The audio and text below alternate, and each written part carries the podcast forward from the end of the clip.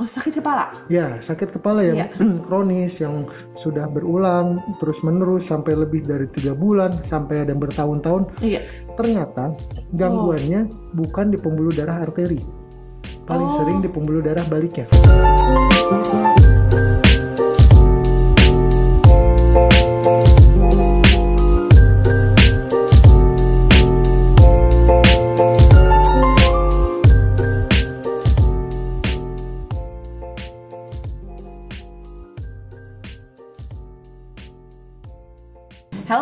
Immanuel, kembali lagi bersama saya Grace di Immanuel Podcast. Narasumber Immanuel Podcast ini adalah seorang dokter pastinya di yang super banyak kebisa kebisaannya. Memang luar biasa nih tamu-tamu eh, tamu-tamu di Immanuel Podcast ini eh, dokter-dokter yang luar biasa, dokter-dokter spesial yang nggak cuman bisanya eh, menghadapi penyakit, menyembuhkan pasien, tapi juga seperti kita semua, seperti Sobat Immanuel yang punya hobi. Dokter ini hobi banget eh, bersepeda, pernah bersepeda bareng, walaupun saya sih cuman ikut ngopinya aja ya, jadi supporter mereka bersepeda.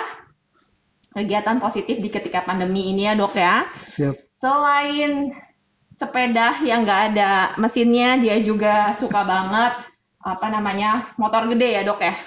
Mungkin bersama dengan dokter-dokter lainnya. Ya inilah dia narasumber kita, Dokter Hilmans SP Rat, spesialis radiologi konsultan. Halo dokter. Halo, selamat siang, selamat sore nih. Oke. Selamat siang. Selamat siang. Assalamualaikum dok. Waalaikumsalam. Sehat dokter. Alhamdulillah sehat. Asip, kita juga senang semua ya kalau misalnya eh, Sobat Immanuel sehat dan dokter-dokternya juga Amin. sehat. Sehat semua. Dokter, teknologi kedokteran tuh berkembang pesat sekarang-sekarang ya dok. Ya. Awal-awal penyakit-penyakit degeneratif atau penyakit-penyakit yang berhubungan dengan ketuaan atau sel-sel yang menurun itu dahulunya nggak ada obatnya. Tidak ada pilihan seperti itu. Sekapi sekarang dengan seiring kemajuan teknologi lebih banyak pilihan-pilihan untuk diterapi. Salah satunya adalah terapi endovaskular ya dok ya. Melalui bidang dokter intervensi di radiologi. Dok, eh, kita mau tahu nih, apa sih pengertian dari radiologi intervensi itu dok? Baik, terima kasih Dokter Grace. Mungkin saya jelaskan sedikit tentang Iya. radiologi intervensi. Radiologi intervensi itu suatu subspesialis dari bidang radiologi. Iya. Jadi eh, ada beberapa bidang lagi dari radiologi, di antaranya adalah radiologi intervensi. Dibilang intervensi karena dia intervensi ke dalam tubuh, Iya. walaupun paling sering dengan kata-kata atau dengan istilah minimal invasif. Oh, minimal ya. Karena kerjaan kita bukan yang merusak banyak eh, jaringan atau organ, Bukan pakai pisau. pisaunya sedikit. Oh, ada juga. Ada juga. Tetap. Nah, ya mungkin kita hanya merusak jaringan otot atau kulitnya mungkin paling beberapa senti aja, 1 sampai 2 senti. Itu Iya. sisanya kita menggunakan kateter di melalui vaskuler, ada juga yang non vaskuler. Oh, Oke. bisa vaskular, bisa Non-vaskuler. non-vaskuler. Oke, dari radiologi intervensi itu ada pilihan tadi vaskuler, non vaskuler. Begitu yang vaskuler banyak. Iya. Semua jenis atau tubuh itu selama masih ada vaskulernya bisa Atau kita pembuluh darah ya? pembuluh darah atau bahasanya bisa kita kerjakan. Bisa Hmm. sebagai diagnostik, juga bisa sebagai terapi.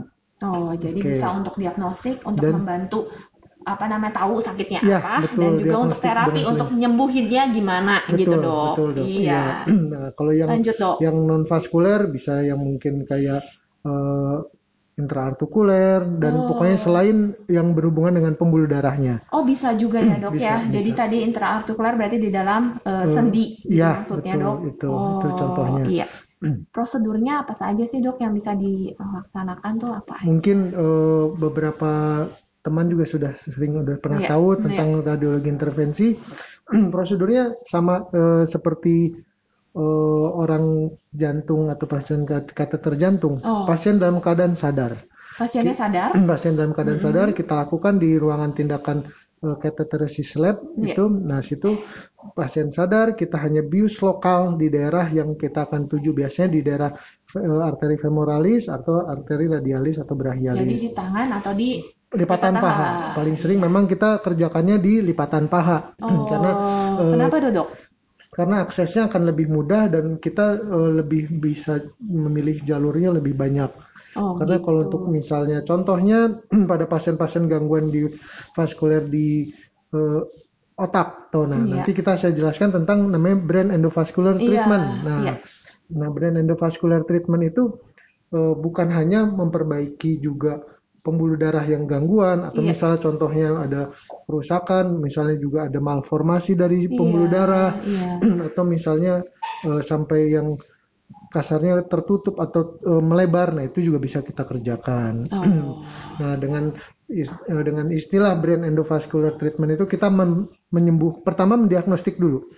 Mendiagnostik setelah itu baru menyembuhkan Dalam satu pengerjaan ya dalam dok ya? satu pengerjaan. Jadi di dalam satu pengerjaan pasiennya sadar, dibius lokal, biasanya di paha, Iya. itu agak berbeda ya dok ya dengan biasanya kalau jantung eh, biasa dokter-dokter jantung senangnya dari tangan ya dok Tangan, ya. iya betul. Eh, Kita juga bisa kerjakan Bisa saja tangan. ya, Dok, Iya, ya? Iya. Tapi kalau yang lipatan paha lebih bisa lebih luas mungkin karena pembuluh darahnya lebih besar dok. Lebih besar dan kita tujuannya biasanya kalau misalnya ke daerah kepala atau daerah eh, abdomen kita lebih gampang. Oh Iya. iya iya ya dok. Mungkin melakukannya banyak. Lebih, ya. Iya. Jadi salah satunya tadi Iya, yang betul. brain endovascular Vascular tadi eh, dalam satu pengerjaan bisa tahu sakitnya apa, diagnostik Iya, dan sekaligus terapi. sekaligus terapi. Iya. Terapinya di apa dok? Apakah dipasang cincin seperti itu? Apa diapain tuh dok Betul. terapinya gimana? Eh, jadi begitu kita diagnostik, Iya. eh, kita lihat dengan eh, apa, da- dari pengion dengan fluoroskopi Iya. kita masukkan kontras terlihat nih pembuluh darahnya. Apakah dia ada penyempitan? Ada eh, malformasi atau bentuknya kayak misalnya neurisma atau misalnya ada gangguan lainnya? Itu bisa kita langsung deteksi dan bisa kita langsung eh, diagnostik. Oh ini misalnya contohnya ada neurisma Iya. aneurisma pembuluh darah ini paling sering pada pasien-pasien muda. Oh, pasien-pasien muda. Sering mungkin dengar tentang eh, stroke pecah pembuluh darah Oh. pada pasien-pasien muda. Iya, nah, iya, itu paling iya. sering aneurisma yang ruptur atau yang pecah. Iya. Nah, untuk mencegah pecahnya itu kita perbaiki si benjolan atau ke- eh, kelainan pembuluh darah itu dengan dengan koil eh, untuk mengembolisasi atau menyumbatnya dengan koil atau dengan eh, teknik lain. Itu contohnya. Salah satunya itu. Salah satunya, iya. Iya. Nah, eh, penyakit-penyakit lain selain tadi dokter sih udah bilang aneurisma. Jadi saya pengen nanya, penyakit lain selain aneurisma otak apalagi tuh dok? eh, endovascular treatment pada kepala paling sering juga eh, mungkin rekan-rekan sendiri atau keluarga atau siapa pun paling sering sakit kepala. Oh sakit kepala? Ya, sakit kepala yang kronis yang sudah berulang terus menerus sampai lebih dari tiga bulan sampai ada bertahun-tahun. Iya. Ternyata gangguannya bukan di pembuluh darah arteri, paling Oh. sering di pembuluh darah baliknya, venanya. Oh gitu. Betul, Dan jadi itu bisa juga ya dok ya? bisa kita perbaiki juga. Jadi nanti pembuluh darah kasarnya gini, kalau misalnya kita darah satu liter ke atas, Iya. harus kembalinya ke, ke jantung harus satu liter. Oh gitu. Begitu ada penyumbatan, ada gangguan, ada kelainan di pembuluh darah Iya. balik, itu nggak bakal satu liter lagi. Nah itu yang Oh. lama-lama dari namanya penyakitnya bisa dibilang CVST, cerebrovenous sinus thrombosis. Iya. Nah itu bisa menyebabkan pertama paling sering sakit kepala, eh, begangguan keseimbangan, telinga berdenging, sampai pingsan, sampai terakhir jadi stroke. Itu bisa. Nah itu Oh, yang ini untuk menghindari yaitu Pengetahuan baru juga buat menghindari saya itu. Thank you banget nih biar menghindari- dokter. Tetap aja selalu ada ilmu baru Terima tiap hari. kasih. Thank you dokter. Terus Nah, lanjut untuk dok. menghindari itu kita bisa melakukan perbaikan dari pembuluh darah baliknya sendiri. Jadi Iya. eh, sering saya temukan eh, pasien-pasien pembuluh darah baliknya nih nggak nggak nggak lancar. Nah Oh, itu jadi kita bisa perbaiki juga. dibantu dilancarkan ya, Iya. dok. Di- gimana tuh dok dibantu dilancarkannya? Nanti dengan Dibuka, eh, di balon, di apa dok? Ter- tergantung eh, tingkat keparahannya juga. Oh, Maka misal cukup dengan pemberian obat saja atau misalnya eh, dengan tindakan pakai balon atau stent. Tapi eh, itu tergantung dari nanti keadaan pas pasien di sana ya. Tergantung ya Iya. dok ya. Selain tadi otak, organ apa lagi dok yang bisa di Apakah ada organ lain yang Hmm. bisa diterapi dengan Betul. eh, radiologi intervensi Pertanyaan ini? yang sangat-sangat menggoda Oh. untuk menjelaskan. Jadi pertama selain kepala, oke, Eh, mulai ke tumor-tumoran yang yang sudah inoperable, yang Oh. tidak bisa dioperasi lagi, seperti CA liver atau nah pokoknya gangguan yang tumor-tumor ganas Kanker liver, liver. kanker kanker eh, pada hati. Iya. Kita bisa eh, kasih obat kemonya secara direct. Oh, Oke, selama ini kita beri eh, masukin di sini keliling dulu tubuh, masuk ke eh, target organnya, selnya mungkin hanya berapa, eh, beberapa persen. iya, iya. Kalau kita kita lewat akses ini yang tadi lepatan paha Iya. masuk ke dalam langsung ke pembuluh darah. Contohnya hanya eh, ma- masanya di sini Iya. eh, sel tumor di sini kita arahin si kateternya langsung ke ujung deket si sel tumornya tersebut. Baru kita kasih obat.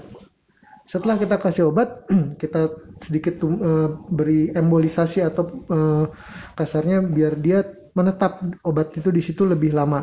Iya, Efektivitasnya lebih tinggi dan tidak merusak sel-sel yang masih bagus. Jadi liver walaupun misalnya ada dua eh, Iya, lobus iya, iya. kanan, lobus kiri, Iya. yang kena yang kanan doang, yang kirinya nggak bakal ada apa-apain, nggak bakal terkena Oh. obat dari eh, obat radiasi, obat kemo itu. Obat kemo kan terkenal galak Iya, ya, Nah, galak bisa ya, ke mana-mana galak ya, merusak mulai juga, dari nah, rontok, itu. kulit kusam, contohnya. mual banget. Jadi efek samping kemonya bisa lebih minimal Minimalis, dengan hasil efektivitasnya lebih Iya, tinggi betul. gitu dok, karena langsung menyerang ke si kankernya. Iya. Terus selain itu juga Dok? ada tindakan-tindakan preoperasi pada masa-masa misalnya eh, juvenile nasofaring angiofibrom Iya. di daerah eh, tenggorokan sini Iya. pada anak-anak kalau dioperasi tanpa diembolisasi itu perdarahannya banyak Mm-mm. merepotkan juga operator Iya. nah, kita selama ada pembuluh darah kita masukin situ kita tuh tutup nih pembuluh Iya. darahnya jadi pas begitu ada operasi biasanya sampai 2 liter sampai 3 liter kita pas operasi yang sekarang saat ini yang Iya. kayak kami kerjasama dengan THT biasanya paling nggak 50 cc Oh, jadi bisa 100 cc. join ya dengan Iya, betul. radiologi intervensi bisa Iya. bekerja sama Untuk- dengan dokter spesialisasi yang Iya, lain ya betul. untuk Pasti kita terapi dan untuk kebaikan iya eh, pasien. pasien itu sendiri. Dokter ini menarik sekali ngobrol-ngobrolnya. siap Iya. Apa eh nah pasti sobat Immanuel juga pengen tahu lebih jauh ya. Pasti banyak Siap. juga mungkin ada juga yang gangguan di livernya tadi, mungkin di sakit kepala. Sering banget ya dok ya Banyak, kita sakit banyak. kepala. Mungkin pengen tahu konsultasi ke mana nih dokter? Boleh. Kalau misalnya ke rumah sakit Immanuel, Dok. Kalau ke rumah sakit Emmanuel, saya ada di rumah sakit Emmanuel, praktek di sini Iya. setiap hari Selasa Iya. jam 4 sampai jam 5. Tapi bukan berarti saya sesuai jadwal itu juga. Kadang-kadang kalau misalnya pasiennya minta eh, jadwal tertentu, Boleh. saya usahakan datang. Bisa dengan Nah, ah. Jadi dengan perjanjian lah ya. ya. Iya, siap. Kalau misalnya apalagi kalau tindakan-tindakannya itu Tindakan-tindakan misalnya- bisa elektif. Iya. Oke. Thank you, Dok. Ada yang mau Siap. disampaikan, Dok, closing statement pada siang ini untuk Eh, Sobat Immanuel? Baik, mungkin radiologi intervensi adalah sesuatu yang baru dikenal sama eh, masyarakat awam, tapi kita akan memberikan pelayanan yang terbaik dengan melakukan minimal invasif Iya. dan dengan hasil yang maksimal. Mungkin itu dan saya tunggu di Rumah Sakit Immanuel. Oke.